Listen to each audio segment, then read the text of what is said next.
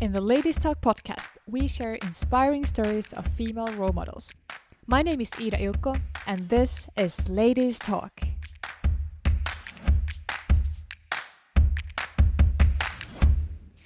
Hello, everyone. This is the first non Finnish interview in the whole history of Ladies Talk production. It's been a while since we published the first episode where we tell where Ladies Talk got started. Since then, we've got many new listeners, and now there might be some of you who don't speak Finnish. So, before diving into the interview with Alexandra Pasternak Jackson, the CEO of AmCham, let me tell you why Ladies Talk podcast exists. So, while working in the financial industry, I noticed a lack of female role models. And it's not just the financial industry. Labor markets and educational choices are gendered, and women are underrepresented in the majority of the executive positions in many different fields. And the twisted thing is that one of the reasons behind all of this is the lack of female role models. So, women might not ever make it to the top if they don't have role models. After realizing this, I was so determined to do something. And that's when I came up with an idea to start the Ladies Talk podcast to share stories of successful women and to give inspiring role models to look up to. So join us to hear insightful discussions where accomplished business leaders, entrepreneurs, writers, and all kinds of professionals and pioneers across different fields share their stories behind success.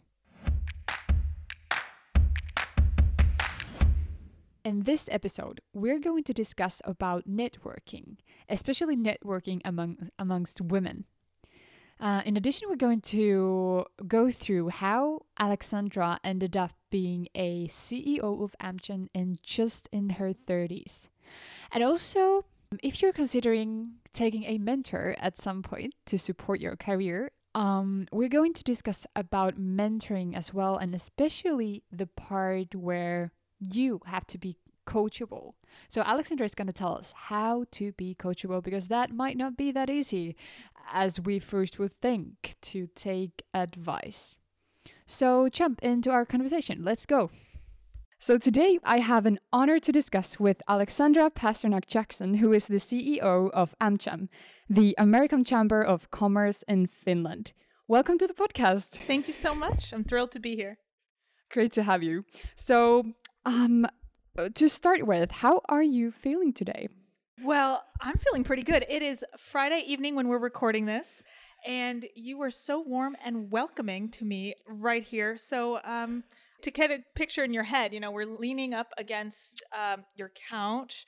We've got your coffee table with champagne. We're speaking into microphones, smiling at each other. I mean, if you're here, I, if you're listening to this, you know, you can almost picture yourself sitting right across from us. I'm in good spirits, as I hope all your listeners are.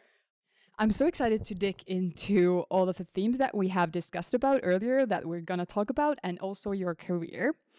And as I was doing my homework, I yeah, we do homework. Ooh, I was say, I'm nervous yeah, I like um, I found some like feedback from people that know you from LinkedIn, and I would like to just read some of them uh, through. So, um, your former colleague and an economist, said that Alexandra is the rare person who is both naturally gifted and hardworking. And combined with her empathy and sense of humor, this makes her an excel- excellent colleague and manager. And the other one was uh, from uh, a business director who have heard you uh, in conferences spe- speaking to a lot of people. And she said that Alexandra is dynamic, cheerful, self confident in a well mannered and humble way. So now that you heard this, I would like to hear that how would you describe yourself as a person? Excellent question. I'm I'm also humbled uh, by those descriptions. Thank you for reminding me. It's so nice to hear those things. Um, how I would describe myself, um, I would describe myself as forward-looking. Uh, I am indeed self-confident. I believe in my abilities. Yeah. Um, I would describe myself as always learning as friendly, as brave, and as mm. kind. Um, and yeah, I think brave, kind, forward looking. I'm pretty social. But yeah, that's that's how I would describe myself. I, I think a lot of people can relate to that, um, at least after this podcast. So, obviously, like a big part of your life is being a CEO mm-hmm. of AmCham. Could you just shed a light a bit on what AmCham does and um, what's like what's the role of AmCham in Finnish business world? I'd love to. So AmCham, we're a nonprofit, non-governmental, member-focused uh, business organization, but we're more than that. We're also a business community, and we have mm. three basic areas that we, we really believe in. One, we're the voice of international business. So we work with foreign affiliates, especially, um, to help make Finland a more competitive business environment, to make sure that our country managers have peer to peer networking, uh, and that they have the tools and the information they need to thrive. Then we also work with Finnish companies and Finnish multinationals heading into the US market. Uh, and we care deeply about the transatlantic relationship. So we talk a lot about uh, trade, economy, and really on the ground tips, tricks, roadmaps on how to navigate the US mm-hmm. market and avoid risk there. And then at our heart, we, we're a business community. Uh, and we believe in diversity and inclusion, in learning and mm-hmm. improvement. Mm-hmm. And I think that's something all of our members have in common. So we have just over 200 members um, from from 20 different industries from 16 different countries, or the companies are headquartered in 16 different countries. And um, so for us, being international, being inclusive, uh, tackling mm. macro themes in a local way is really, really important. Mm. So, how long have you been working for AmCham now? Um, well, I've worked on and off for AmCham for about a little over 10 years, but um, little over two years ago, um, the chairman of the board at the time, I was living in Texas, and the chairman of the board at the time gave me a call, and we spoke. Uh, and he said, "What do you think about? Uh, what do you think about running the AmCham?" Uh, and so it, that kind of changed the course of of my life, and now, and now, yeah, here I am. Here we are. Yes, you said yes. I said yes. I said yes. Hell yes. yeah. Well, you know, it was funny because I, I, you know, we moved to Texas at the time um, for my husband's work because he couldn't mm. find work here in Finland.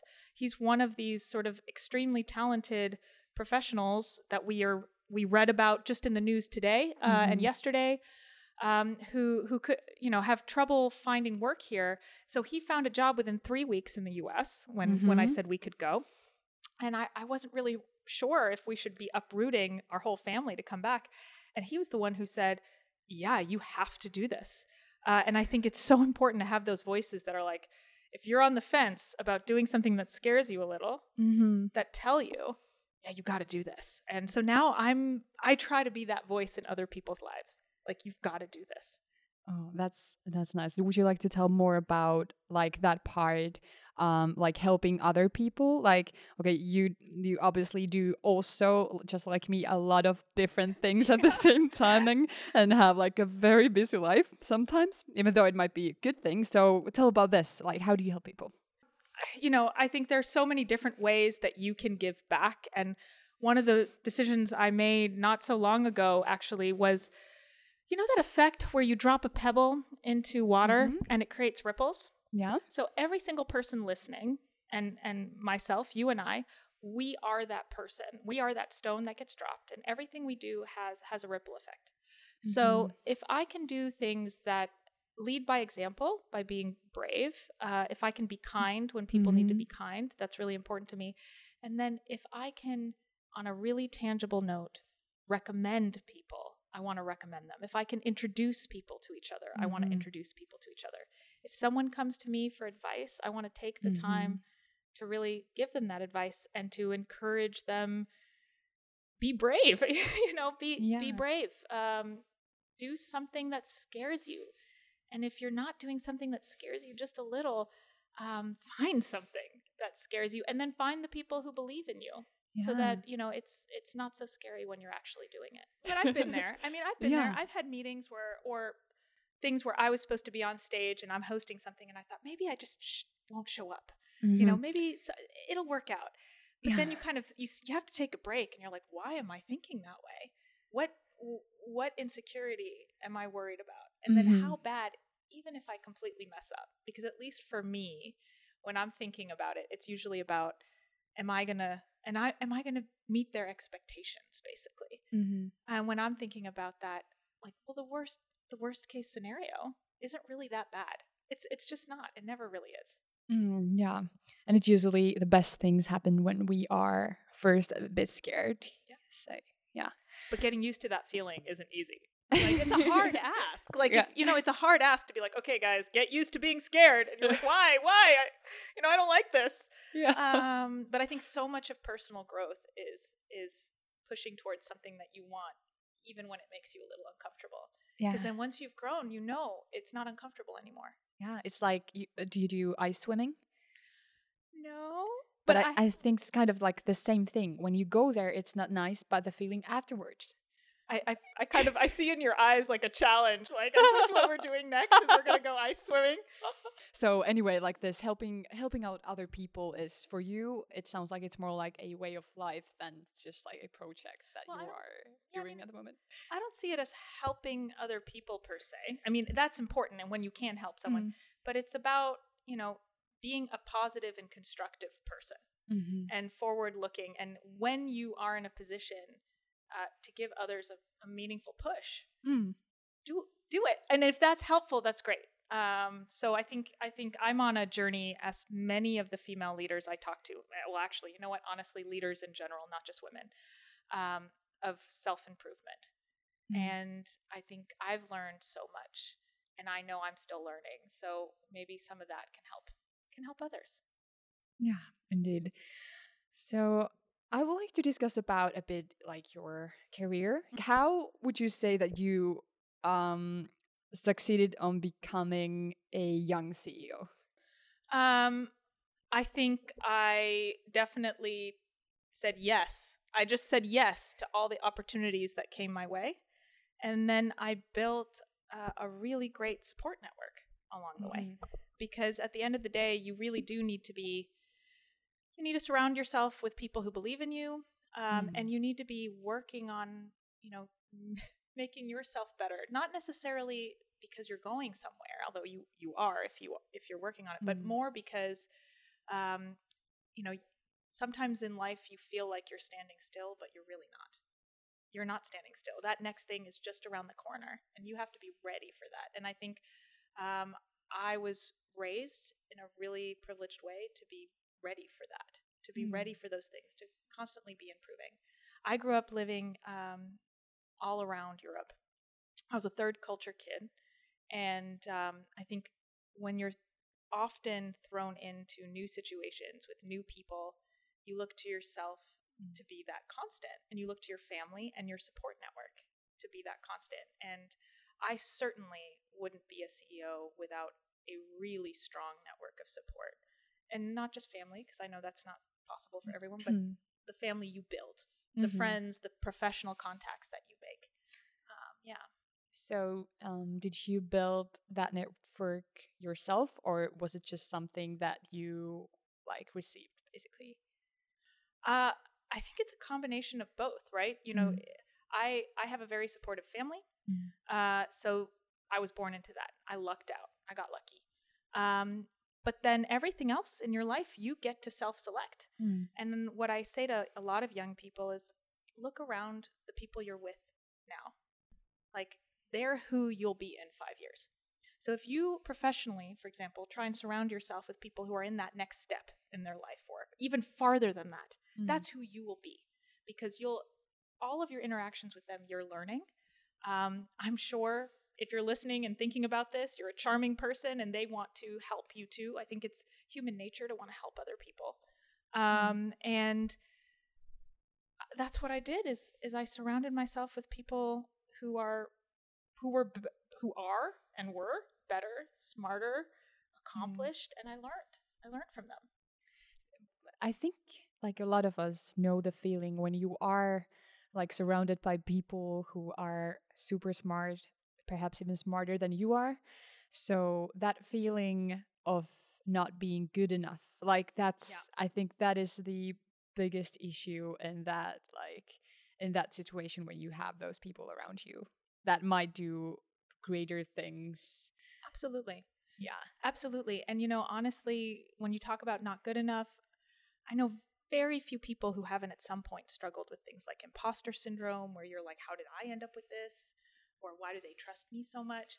But I think that is the process of growing up as a, an adult is how mm. do you how much do you believe in your own capabilities? And then and then also, you know, one of the questions you had you had asked me earlier was, um, what would you tell your 25 year old self, right? Mm-hmm.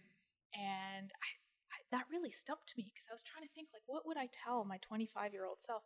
And really, it's you don't have to have all the answers. Mm-hmm. No one expects you to have all the answers. And I think that feeling of not being enough is because, at least I did at 25, felt I felt I needed to have all the answers. I needed to be perfect and perform, or I wouldn't move up. And I didn't think about the fact that I was at a stage in my career where everyone expected me to be learning. Mm-hmm. So it's not about knowing everything or having every skill or being everything. It's about your ability to learn and improve. And that has a lot to do with your commitment and enthusiasm. And that's entirely within your control. Mm. So, what would be your tip on like what can you do if you feel like you are not good enough in, in the company that you are? So, so what do you? Is there any kind of trick well, that you could? Say the first thing think. you need to do is just like take a step back and breathe. Because if you're in that company, they yeah. all think you should be there. Yeah. You know, if you're in that company, they all think you should be there. So, what does that tell you about other people's opinion of you and, and the way you should be seeing yourself? Um, so that's sort of step one is to remember that, you know, and then I think st- step two is to sort of think again, so much of it is self reflection is mm. why am I thinking that way? And sometimes life moves so quickly, you don't have time to think that. You just feel that emotion. Mm. Uh, and it is a skill to develop to look at look at something and go, uh, like I'm feeling inadequate. I'm feeling like I'm not good enough. Why is that? Usually, if you are proactive and you do something about it, uh, you stop feeling that way. So if you think, okay, step one, I'm feeling inadequate. Um, about public speaking. Mm.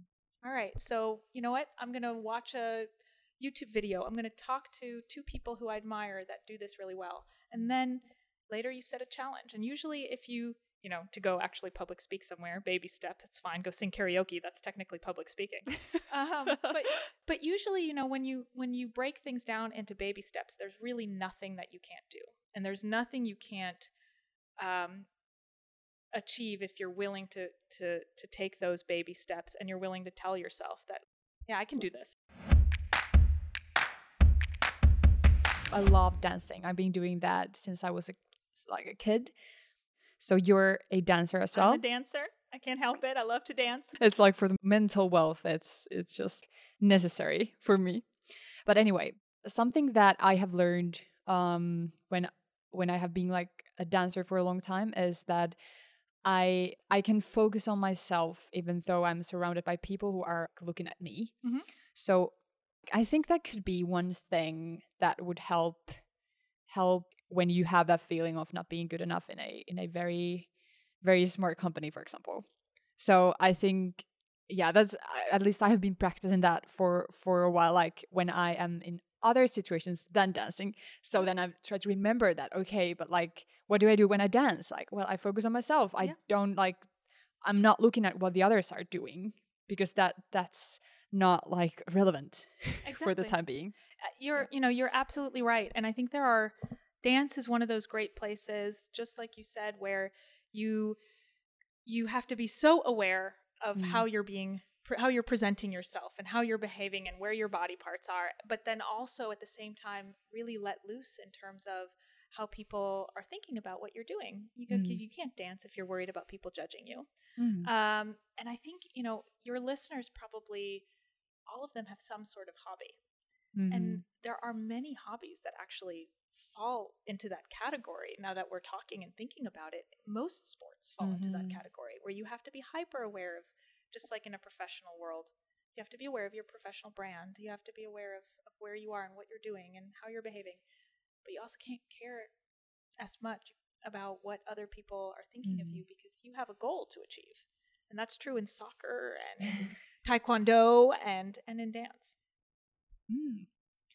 Well, I think we have covered um, like a very interesting things so far, but perhaps a bit like a wrap up your your career and journey. So, w- what do you think uh, could be the cornerstones of your career? Uh, well, sort of when I think about my career, I, I always think every role I've ever had where I, it's externally been considered a step up, it's terrified me mm-hmm. and it's scared me. And I've just learned that usually things that like are scary at first uh, are really good for me. And that's how I've ended up there. And it's not just true of the sort of career I've had in what would loosely be called the chamber industry, you know, working for AmCham, for example. But uh, I used to teach ballroom dance. I have worked on K Street as a lobbyist. That was the first job I ever had. Um, I have, I've, you know, I worked for an interior design company for a very short period of time. You won't find all this on LinkedIn because it's just not, it's not necessarily relevant. All the tons of different kinds of work I've experienced. But I think when you're young, you can do all sorts of different jobs. And it it won't necessarily have an impact on where you end up. Like uh 21 year old me who was teaching wedding choreography, you know, for a couple's first dance, would not have thought that I'd end up being the CEO of AmCham Finland. Like that that that line doesn't it's not a straight line. And I think being okay with it not being a straight line mm. is really important. Um, especially for young women, because we're often taught you have to mm. behave this way to get this job, then you have to do this job. Then, you know, if you're lucky and you do well after three years, you can move into this job. And it's like your entire career is plotted out for you. That's mm. re- that's more relevant for certain career paths than others. Um, but I had so much fun and I learned so much from doing jobs in completely different industries and fields. And I think that kind of thinking brings so much richness and diversity to teams mm. um, that you know a cornerstone of my career is really just trying trying a bunch of different stuff and then just saying yes when opportunities present themselves. Um, yeah, I think that's what I'd want to say on that. Mm. Okay, so you said that like networking has also been like very important when it comes to your like career advancement mm-hmm. and Absolutely. so on. So it's how I ended up on this podcast. that that is true because like someone that we know yeah. has talked about you to me and yeah, yeah. I think that was the that was the key to this situation. Um let me just wrap up my thoughts. I have this structure which we are not following. So hey, you know, just go with the flow. Okay, so like a lot of our listeners are about at their 20s or at their 30s and perhaps like I th- I believe like many of them are just starting out their career, finishing their studies and um I think you as a, a person who has advanced on your career has like a lot of knowledge on on the career aspect. So yeah. so what kind of tools there are to like um, growing your career? Oh, there are many. I mean, one of my favorite is coaching, and I mean, I, I know that sounds obvious in some ways. You know, I, you if you listen to sort of a lot of different podcasts, they're like, find yourself a mentor, and that's easier said than done. But it also, is. being coachable is easier. You know, being in the right headspace and having the right type of conversations to actually get something out of a mentor is is something that I, you know, frankly, I think they should teach that in school is how to be coachable.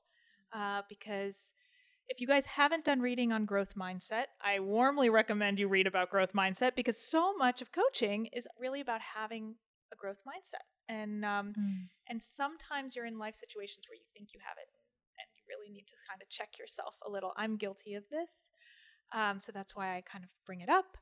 Uh, but but so one way um, you know, is coaching, but then the other is networking, especially during COVID, right? Before you could just say, like, go to a networking event mm. and then here's what you do. You know, you have a conversation, you hand over a business card, you connect on LinkedIn, then you maybe go for coffee or you follow up or you send them an article. You know, there are these things that you can do.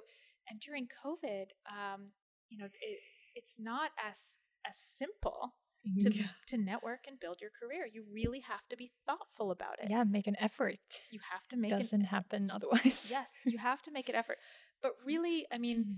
this is where honestly associations like ours, and I mean, I can plug AmCham, but there are plenty of associations in Finland or networking groups that matter. And it seems kind of like, oh, it's so old school to join a networking group, but you know what? It works. it really works. It get, it opens doors, and people want to get to know other people. Um, and you know, I think uh, I've I've worked with some incredibly smart young women in my life, and so I'm I'm really grateful for that. But several of them, and now I'm going to get a whole bunch of of emails, of course. But several of them, you know, for example, would have seen me on stage, and then they'd follow up with me. Um, and it doesn't work for everybody, but it works for a lot of people to actually, you know, go that extra mile um, and reach out. So I guess to sum up, tools, right? Coach, you know, coaching, but also be coachable. Be in a position to be coachable. Um, use networking as often as you can. So do go to like networking events. Seek out associations. Seek out industry groups. Seek out um, different ways to get to know more people. And then when you find people that you want to network with, actually put a plan. How am I going to get to know this person? Mm. What and it's and you know, when it comes to networking, it's not about what they can give you. It's about what you can give them. What can you offer them? Can you offer them time? Can you offer them ideas? Can you offer them your network? Can you offer and depending on where you are in your career, it's very very different. Um, but if you start from a how can I help you? Then people want to go, well, I don't know, but how can I help you? um, and that's I think especially when you're early in your career a great place to start because people remember people who are helpful. Mm, I think there might be a like a negative reputation for networking. Like if you like sometimes like networking just as a word might bring you like thoughts about giving your cards, like business Mhm. cards, Yeah. and just like superficially trying to get something out of other people and benefiting yourself. But as you were describing networking, it sounds like it actually is the opposite. Like it's not about getting, but it's like it's giving. Yeah. and good networking is about giving. Just like in anything, there's good, Yeah. there's bad, there's scary, there's oh my gosh, he's talking to me. You know, there there's but but that's what good networking is and and you want to be known as Mm. someone that people want to have in their network. Mm. And so what are the things that make you memorable? But really it's, you know, how can you how can you give back? Um and sometimes it's really about sit like taking a seat and asking your best friends like what's great about you? What could you offer? What do you have to offer? And just create a list. Mm. And then just just go into a networking situation with that list in mind. I mean, not verbatim, but with that list in list list in mind um, to, to to help others. Uh, one of the things that I I uh, have given a lot of talks on how to work a room.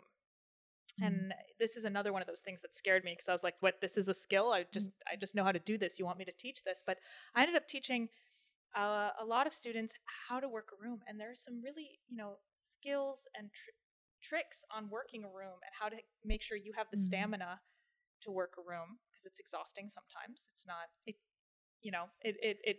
If you're not used to it, it can be tiring, but it can be really thrilling and really tremendous. And I think reading up on those things and knowing how to work rooms and knowing how to network will get you so much farther in your career, so much faster. To be clear, like um, what what does it mean to work a room? Uh, in the future, when we're all like able to meet more than you know two people in a space together, if you're at a reception or a mingle or a Mhm. party, and hold on, let me put a pin in that to just say all of you listening have been networking since you were born. This is not something new, it's not something different. You did this with the kids in your school. As soon as you arrived at like Lukio, you did this, in university, you did this, in your first job, you did this. You're already doing it, so it's not some new scary thing. You've you're just now thinking about doing it strategically Mm. uh, in a different way. So one of the things I, when I started out, I knew I want to find women who I want to be, Mm. and then I want to get to know them and understand. Uh, and I would go to networking events, and I would uh, go talk to different people, not with an agenda, but with sort of, this is the organization I represent. This is what we can offer. How can we Mm. help you? Um, and when you work a room, you really, you know, you go and you you. I usually pick, let's say, five people, and I will go talk to those five people, uh, and I try to learn as much as I can about them. It's not about you; Mm. it's about them. And then how can I help them? Yeah. And then um, leaving a networking conversation is really important. You don't want to stay very long. You want to leave a good impression.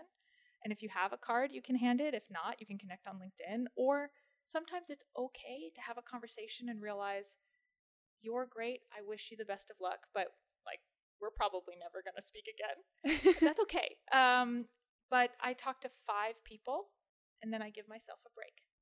And then when I have cards, I write down what I remember about those five people. So I remember, oh, this this guy mentioned he had three kids. mm-hmm. Uh, she mentioned that she's an avid skier.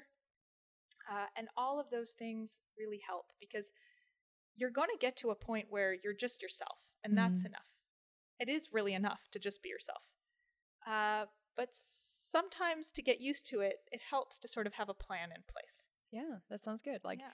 I sometimes find myself just talking to very few people, and then at the end of the event, I'm like, oh, oops. Yeah. Oh, like I could have talked to more people because there are thirty, like thirty people in the room. Yeah. yeah. So that that is a very good tip. And then some Yeah. people, I'll say, you know, when I network, I'm really just networking because I like people. Like Mm, I yeah. genuinely like people. Um, but sometimes you're trying to get to a certain person or you're trying to get to a certain role. You're like, I really want to talk to this type of role, director of communications, because I want a career in communications. Um, and that's where LinkedIn is such so helpful. Because then Yeah. after those five people you've talked to, you go see who your mutuals are, and you can go and back to that person and say, "Hey, I really enjoyed our conversation. Look, I sent you an invite to connect on LinkedIn, but I noticed um, that you're friends with so and so. Mm. Uh, How do you know this? How do you know that person? Because I've been meaning to reach out to them, really. and I did that way before I was the CEO. So you don't need to be the CEO to do that. You just need to, yeah, do things that scare you a little. yeah, indeed. And I think like the most um most difficult part of networking is remembering names. in Finnish, you don't need remember names. No one uses first names when in Finnish. You know, they're like it's just hey. yeah. you. But in English, yeah, in English, you do need to remember names. yeah, Yeah. That, that's true. But it's like the first time you like you're you introduce yourself and the person introduces Mhm. him or herself, and then like the moment goes and you're like, what was the name? Oh, that's when yeah. you ask for the business card. Yeah. You say, "Hey, before before I forget, can I have your business card?" Because on the business card is the first name, yeah. and then you look at it and you're like, "Oh, hey, Eva," or you know, Sanna, or whatever the name is. You know, um, like it's great to meet you. Thank you for Mm. this. Um, because it it is hard when people first introduce themselves to hear Yeah. what. yeah, you're just so focusing on yourself. But I think also, well, you know, that's something you can change. Focus on that, but mm-hmm. but it is it is um it there is I, I do have to say there is like I, I do try if I didn't hear the name, I do try to sort of halfway into the conversation be like, I'm so sorry, can you repeat your name? Uh and just Mm-hmm. ask because if you've just met everyone everyone can relate to that. Yeah. So it's really not a big deal. But if you wait and don't do anything and then like schedule a follow up coffee date or something Yeah. and you still don't know this person's name, so it's way better if you didn't hear the name to just nip it in the bud right away. Yeah, indeed. Like I once met this um a woman, and it Yeah. was like international context. So uh, we were from different countries, and my name is, was like new to her. So she did a very impressive trick. We introduced ourselves, and I was like, "Hey, I'm Ida Ilko," and she was like, "Wow, like what what a beautiful name. How do you like, uh, spell it?" Yeah. And I was like, wow, like that was impressive. I was like, okay, I got a compliment and, and she was interested about my name. that's a huge thing for Yeah, yeah. for people in general. Like name, that's a personal thing. And you're often you're very proud of it. So I think that was a great like trick because now I still remember. It's two years since this happened. I still Yeah. remember this person. Yeah. yeah. But, I mean, I think she, when she did that, you you just said that made you feel good. yeah. So think about if you did that for someone else, that kind of compliment or that paid special attention. You could, uh, Maya Angelou, she said that very famous quote People don't remember what you say, they remember how you make them feel. Mm-hmm. That is so true. I, it is so true. I often say like when people ask me, okay, so like I'm telling them a story and like, so what did you say or what did he or she say? Like I can't remember. I, I only remember how I felt. Like I remember the feeling I had, but I just can't like tell you the words. Yeah.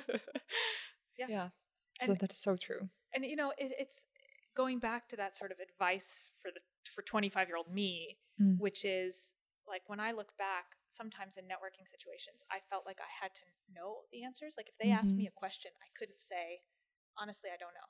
Mm. Um, I mean, if it was something totally different, but if it was something I was technically supposed to know, Mm. because every now and then, you know, there's something that happened. You know, you're supposed to know something, and now, now I always say, you know, I haven't read up on that. I don't know. I don't know. What Yeah. do you know anything about it? Tell me. What What do you know? And Yeah. ev- everything anyone says that stumps you in any in any shape or form can always be turned into a question right back at them. And usually you learn something from it. And they don't remember that you didn't know it. Mm-hmm. They remembered that you turned to them for their opinion. Yeah. And it's all like so often you just are so focused on delivering and telling about yourself in a way that others would be like amazed about how like amazing person you are. But like still like the people you remember are in it. Like there are those who ask questions about you. And that is such a like um like great skill to have and to like show the interest towards other people. And I think i like I still can remember a lot of other discussions on, as well when the other person has been very interested about me. Yeah. And once again, I was like, I still remember these people. So I think that might be the best, like, ultimate best way to make sure people remember you. Yeah. To not to talk about yourself that much, but to ask questions. And that's Yeah. how I'll remember you now. no, but I mean, you're absolutely right. And I, you know, and I think the really great conversations, the Mm. really great, you know, the friends you make, the business contacts that are in your life forever, no matter what job you go to, they're the ones where you genuinely you remember about them and they remember about you. Uh, and it's give and take. I, mean, I guess it's like the art of conversation, Mm. but it's it's another one of those things that's easily easier said than done. there were so many things I could continue on. We could have a discussion about getting a mentor. Have you had a mentor? I've had many mentors. Yeah, some Oh, of them okay. probably wouldn't even identify themselves as mentors. Mm, true. You know, because there are there are formal mentoring programs, and Mhm. the the people I know who have gone through them have had very positive experiences.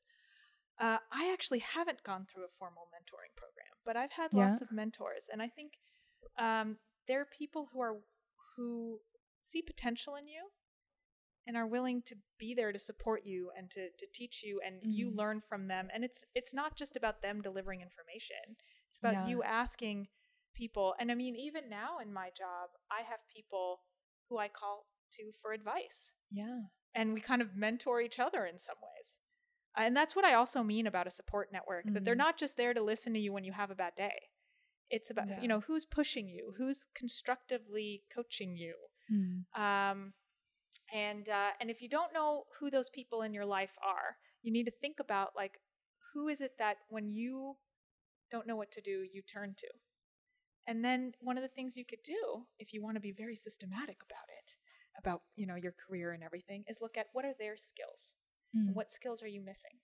Because then you should bring more people into your life uh, who could potentially, you know, who are, who could be those people that you call when you have an issue with X, Y, and X, Y, and Z with something else. Um, I happen to have uh, a really good group of ladies that Mhm. started as business contacts, but now I definitely feel we kind of peer coach each other, peer mentor each other. We turn to each other when we need something, and it's such a it's so rich when you know that if I if I'm stumped, I have people who will help me out, like who will help me get past Mm.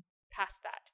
Um, and so if if you don't know how to find one, um, networking does help. Mm. Some of them happen organically. You just kind of you might be in one now and you don't know it, but when you start reflecting, you're like, hey, yeah, I know who those people are. Yeah. Uh, some of them are in programs, and again, high marks for for mentoring programs. Um, and then some of them are self-created. I have Mm. asked people, listen, Yeah. I need I need help. Would you spend? Can I take you out to lunch uh, every two months? And could we could we spend about an hour and a half talking about my career? Uh, and those lunches have been amazing and indispensable. Mm. I've been thinking about like getting a mentor, but I think like my my the people that I would like to have as a mentor are very busy people. Like Mhm. they are the ones that don't really answer any messages. so I'm like like is that even smart like to start to approach that kind of people or should it be more like I don't know, like what kind of people to approach? I think that is a very very good question and yeah. You know, that's there is no one single Mm. turnkey solution to that. Mm. because everyone's in such a different situation, right? Um, and I think you don't know until you try. I mean, these women or these people that you've thought about, have you asked them? Nope. So how do you know? I don't. That's my point. Why haven't you asked them? So when you get a mentor, it's like it's also about giving to the mentor something, and I'm just very critical about me giving something to a person who is very successful. But I- no, I mean, I, I understand where you're coming from, but it. Have you heard of reverse mentoring? It's very trendy right now. um, no, tell me Oh, about it. reverse mentoring is uh, where uh, older professionals, but also senior, as in like more experienced in their careers, not necessarily age wise, um, will take on a reverse mentor who is purposely much younger. Mm. And that reverse mentor's job is to think, is to help them understand how their generation is Mm. seeing problems in the world, how their generation sees technology, how their generation works with things, because ultimately business leaders need to understand the next generation um, because they need to manage the next generation, they need to motivate, they Mhm. need to have an employer brand that attracts that next generation. And also, if, you know, in the kind of 10 years ago when there were a bunch of new platforms for communication, Mm. they need to understand what the differences between those platforms were and, and sort of which ones to use. And I mean, they're coming all the time, but the, the sort of the focus on that was was was quite significant then. But now reverse mentoring is really about understanding sort of this next generation that's that's Mm. coming into the workforce. Uh, because each generation is motivated by different factors, does have different concerns, will pick their employer based on different Mm. kind of key utilities. Uh, you know, what is their 20 years ago, no one would have looked at like what the sustainability carbon footprint of a company is. That wouldn't have been sort of s- something that an employer needed to look at. Um, or 20 years ago, they might not have looked at flexible time. Mhm. Uh, and so reverse mentoring is something that's really um, it's utilized Yeah. uh, in sort of the senior professional community, uh, and it's really it's really useful. Uh, but also, I I genuinely do think that a lot of people reach a stage in their career where they're ready to give back, and some people, you know, they've already got their people they're mentoring, so they're full Mhm. up. But you really don't lose anything by asking, and it's about a controlled ask in that case. Mm. Uh, so you can't ask for all their time. That's why I think sort of saying, you know, what I'm asking from you is let me. Most people need to eat breakfast and lunch. They do. They just need to eat it. You know, let me take you to lunch or let me do a virtual breakfast with you. Mm. Uh, for you, it doesn't need to be often. Just for one year, four times a year, uh, one and a half hour at a time.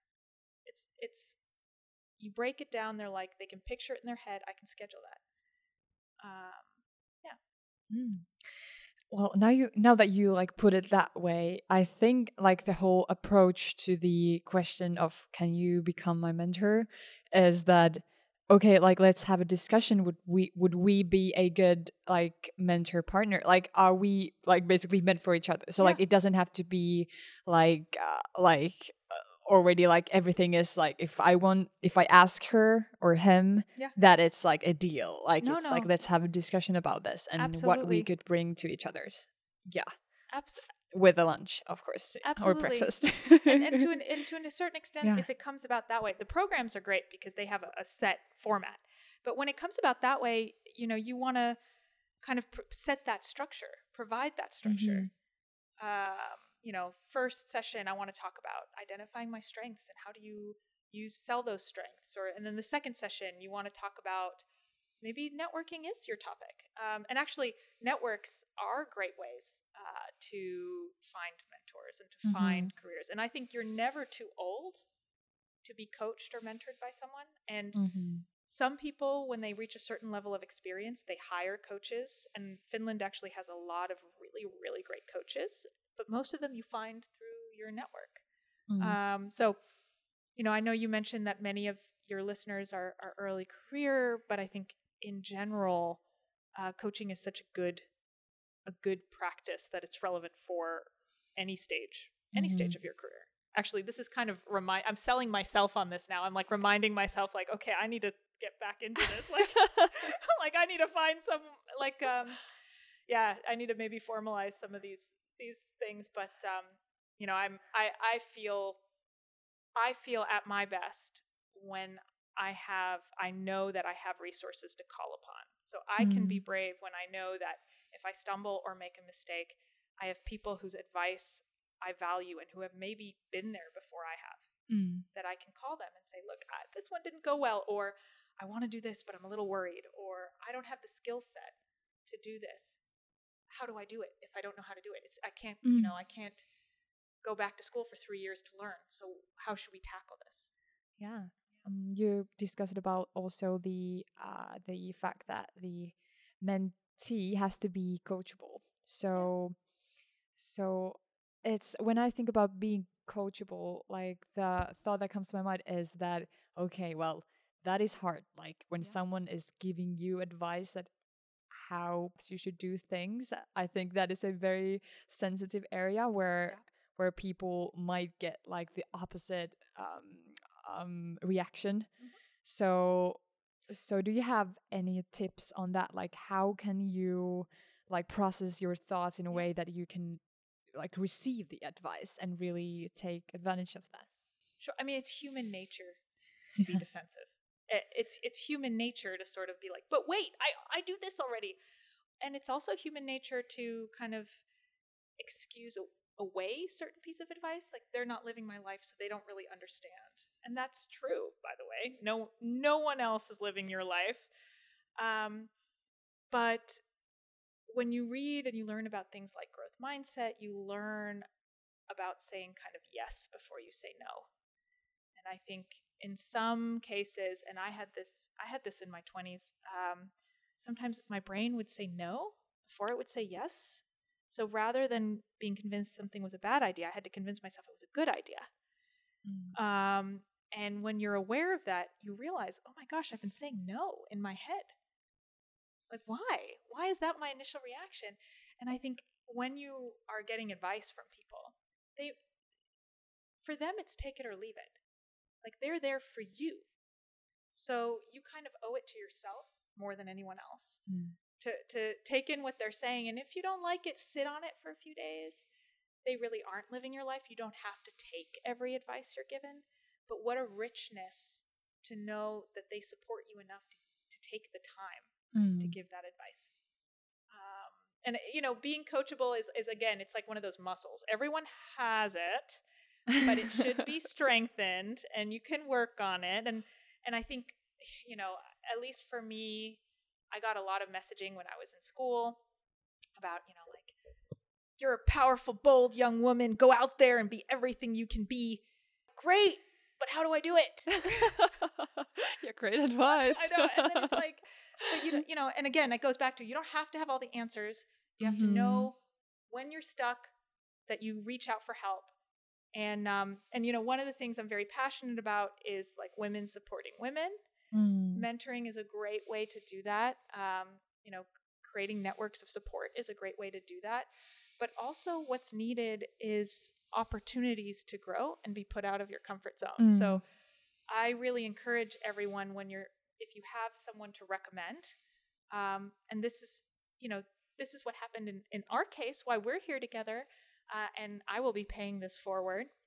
You know, recommend recommend a woman, recommend a you know a woman who can rise to that occasion Mm-hmm. uh, and and take advantage of that. And if and if it scares her, tell her to do it anyway, and then tell her to call her support network, who will also tell her to do it.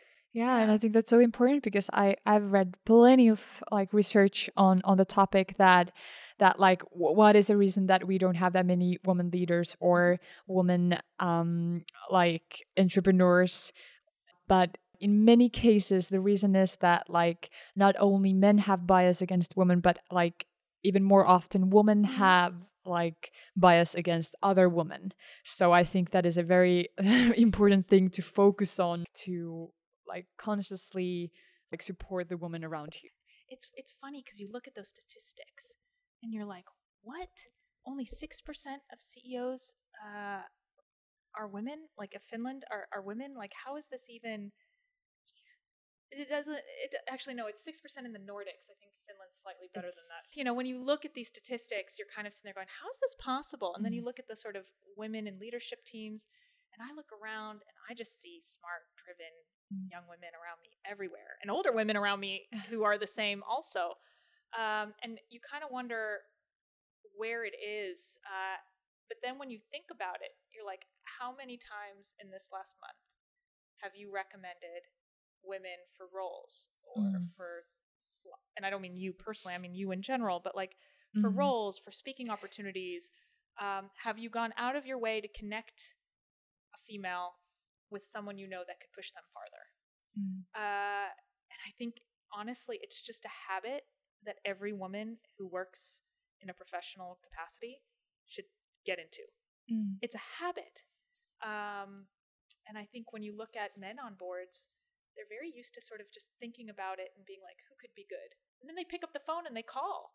Yeah. And they just sort of things start happening and they move and recommendations are made and and they've done that so long it's just normal. Yeah i think like men as a generations like they, they have like a history of networking and helping other like other men in the same field. So I, I think it must be like like why women are not doing that that much is that we don't have the examples in our like in our own network like we haven't seen that that clearly ourselves so so it might be just like hard to do it naturally so representation really matters mm-hmm. and and you know it's one of these things where you're like oh, does it really matter i mean people broke glass ceilings all the time you know it's already you know we've had female ministers we've had female presidents we, Mm.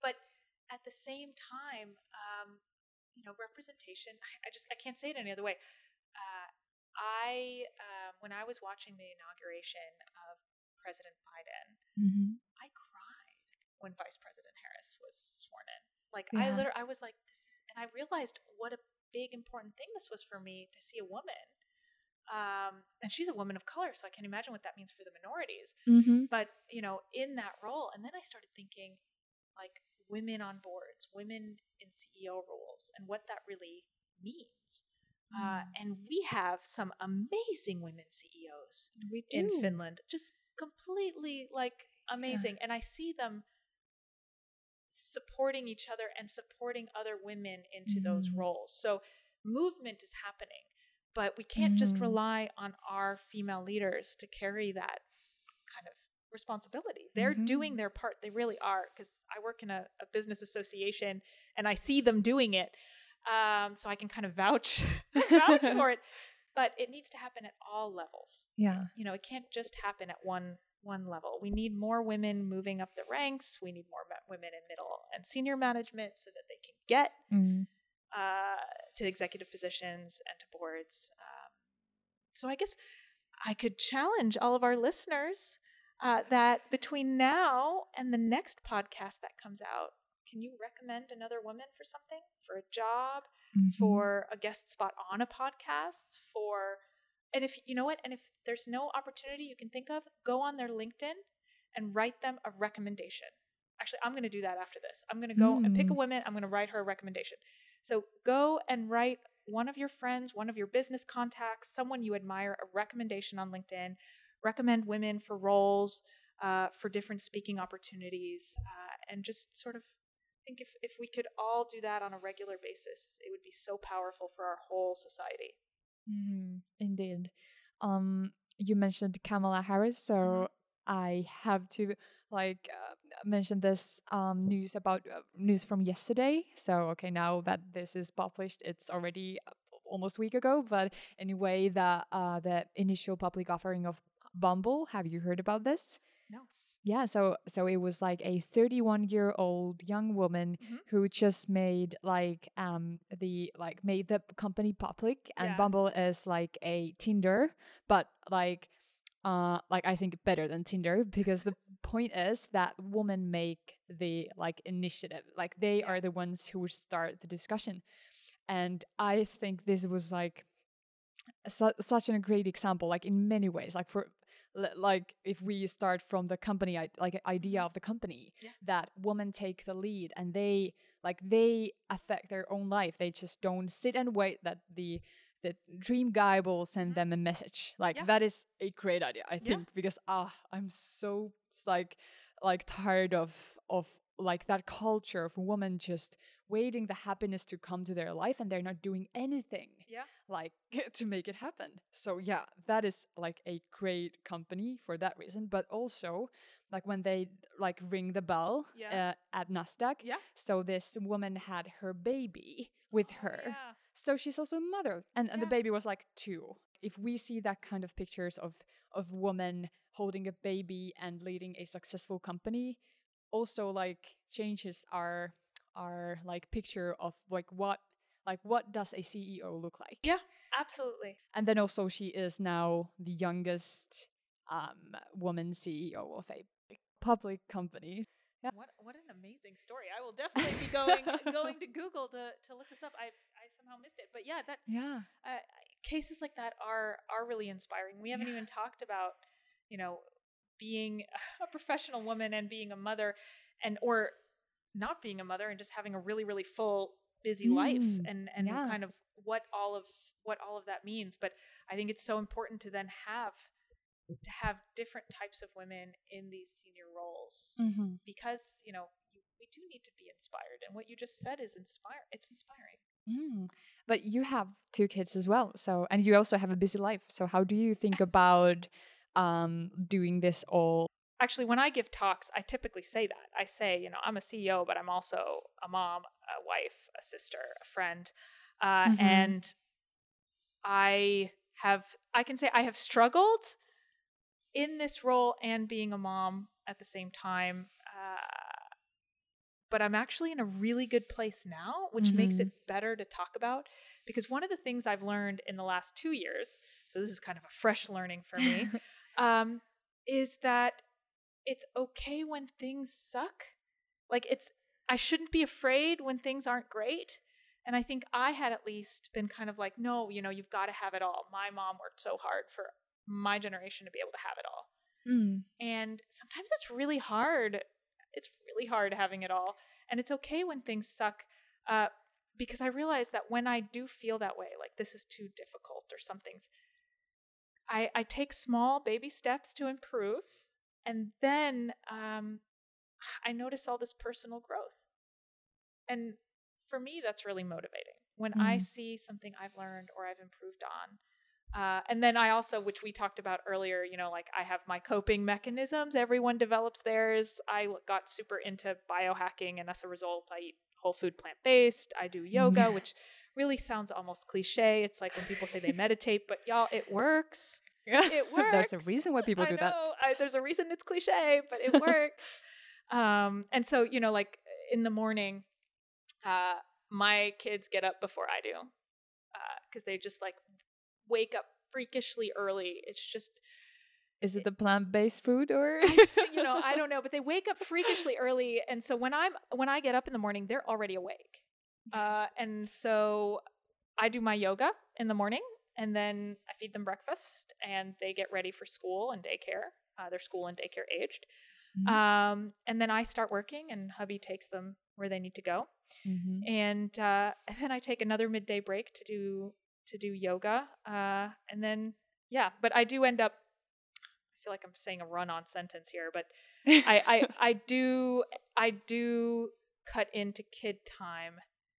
Like on a Saturday morning, I will do work sometimes because I just need to. Mhm. But actually, you know, here's a funny anecdote. Um, uh, I had to have a, I didn't have to have a, a business meeting, but um, there is a female CEO that I really admire, uh, think of as a friend, uh, but also we work together. Um, and so we decided that um, instead of, you know, meeting in a virtual space or whatever, we would take our kids to the pulkamaki. Mhm. And so we did our meeting, uh, holding like coffee at the Pulkamaki while the kids were going down. And I was like, this, this is what being working mom CEOs is all about. Is, is, is doing the meeting. I'm here. I'm rocking it both at the same time. Kids going down the hill. I'm drinking my coffee, having a great conversation, um, learning, taking notes for work. But like, you know, it. Brilliant. Yeah. So I'm, you know, I guess outside the box thinking. I mean, when you interview, when you talk to other women uh, on this, what do they say? Because I'd be interested in, in kind of learning. Mm, yeah, I've asked like a lot of women that had have been in this podcast that like how do you have time to do that all? Like there are many women that are are like leading a company and they have like five kids. Mm-hmm. For me that sounds like a lot of to do. Like I don't have kids and I still don't have time. so so it is an interesting question because now it feels impossible to fill five other people to your Mhm. life, like to your daily life. so let me think what they've answered is like basically that okay, like I love my career, but like the kids are the best thing that ever happened to me. They are my world. So they would never change anything and and take better career instead of like having kids and family. Yeah. That's basically what all of them have said and yeah, they are busy people, but they just managed to do like everything. Uh, one woman said that she she works out in the morning Mhm. so that in the evening she will have time with the kids. I read my kids' stories every night Yeah. without fail. Yeah. So if you just like organize your your like mundane things in a way that you will have a babysitter who will take the kids from kindergarten and school and take them home and make food and clean the house and then the parents come to home i don't know at 7 6 6 p.m and then they will have like the quality time and they don't have to cook or clean Yeah. or instead they're just like focusing on the kids and But when, Yeah. you know, to me, I'm like, for thousands of years, it took a village to raise a kid.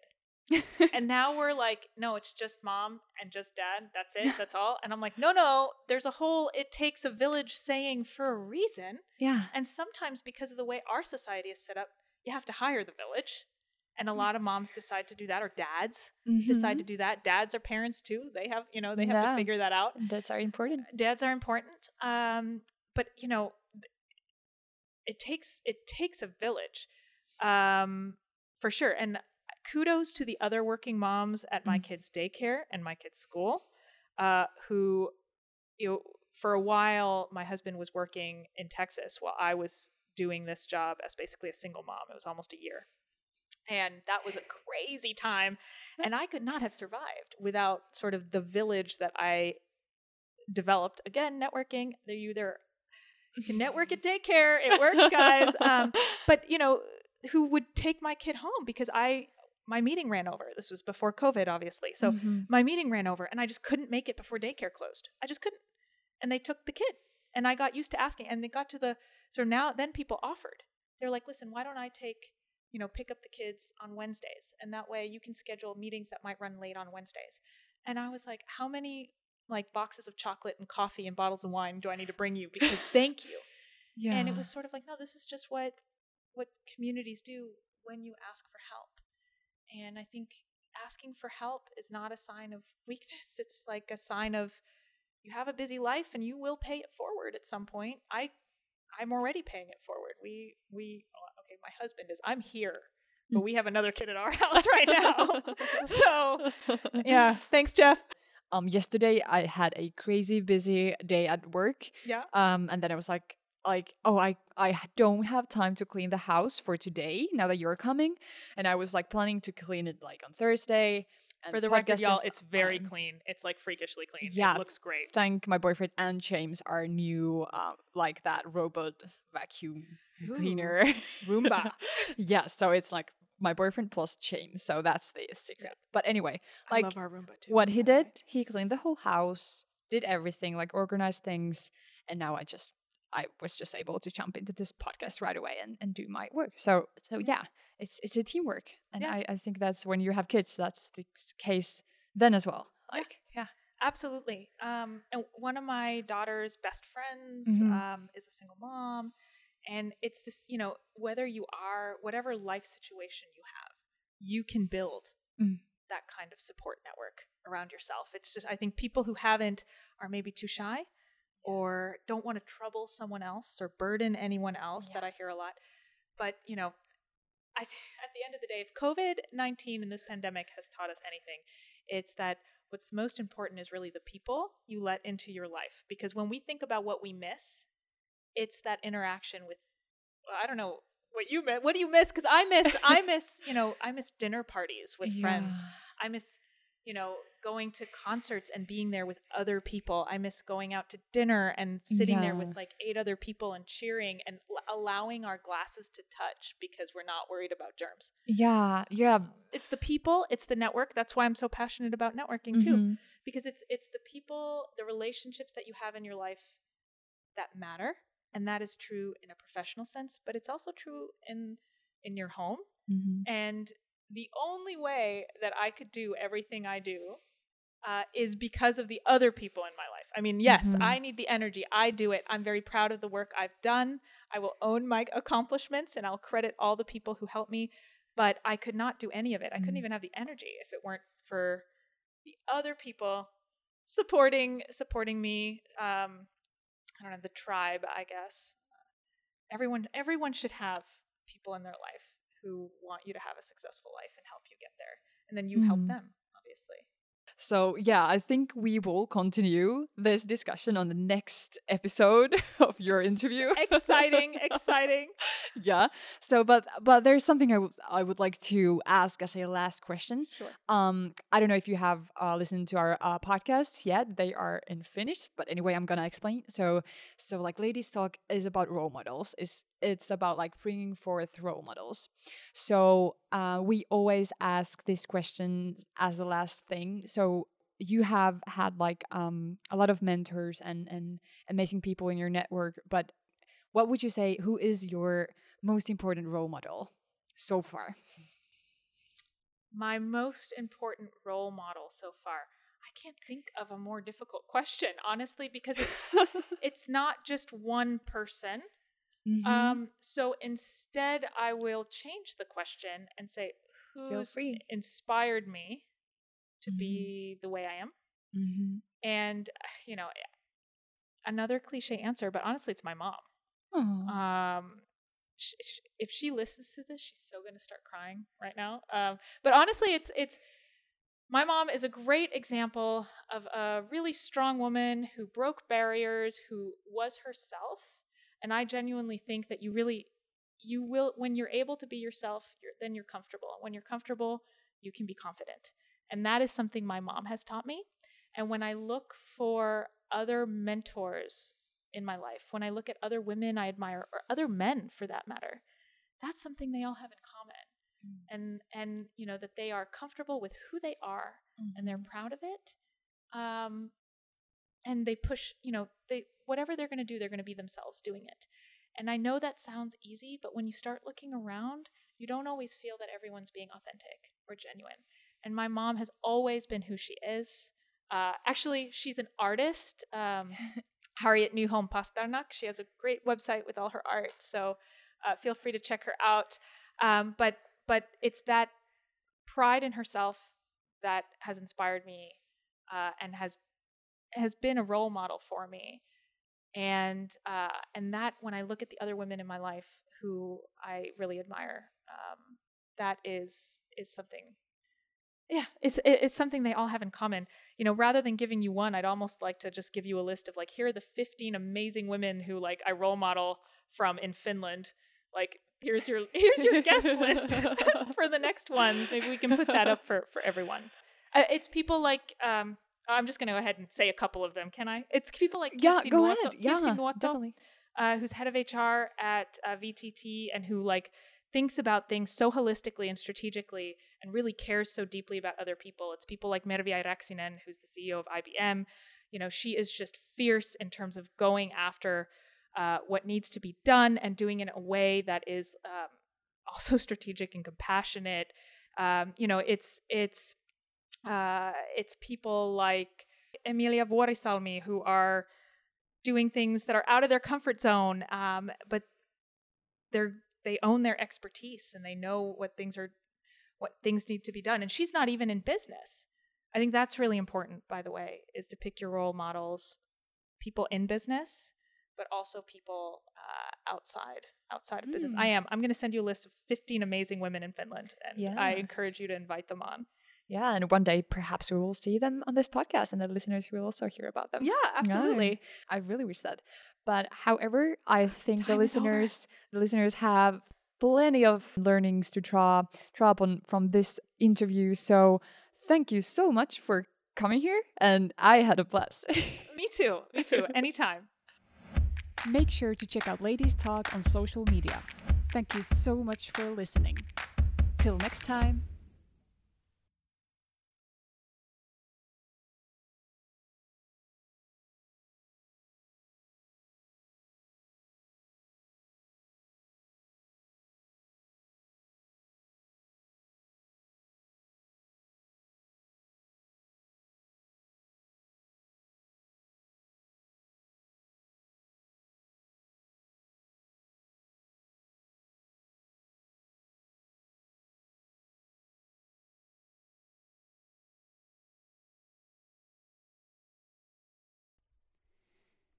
In this episode, we're going to discuss about networking, especially networking amongst women, and also how to be coachable. So, if you're considering to taking a mentor, so this episode is for you. We're going to discuss about how can you get a mentor and actually how to do the mentoring part.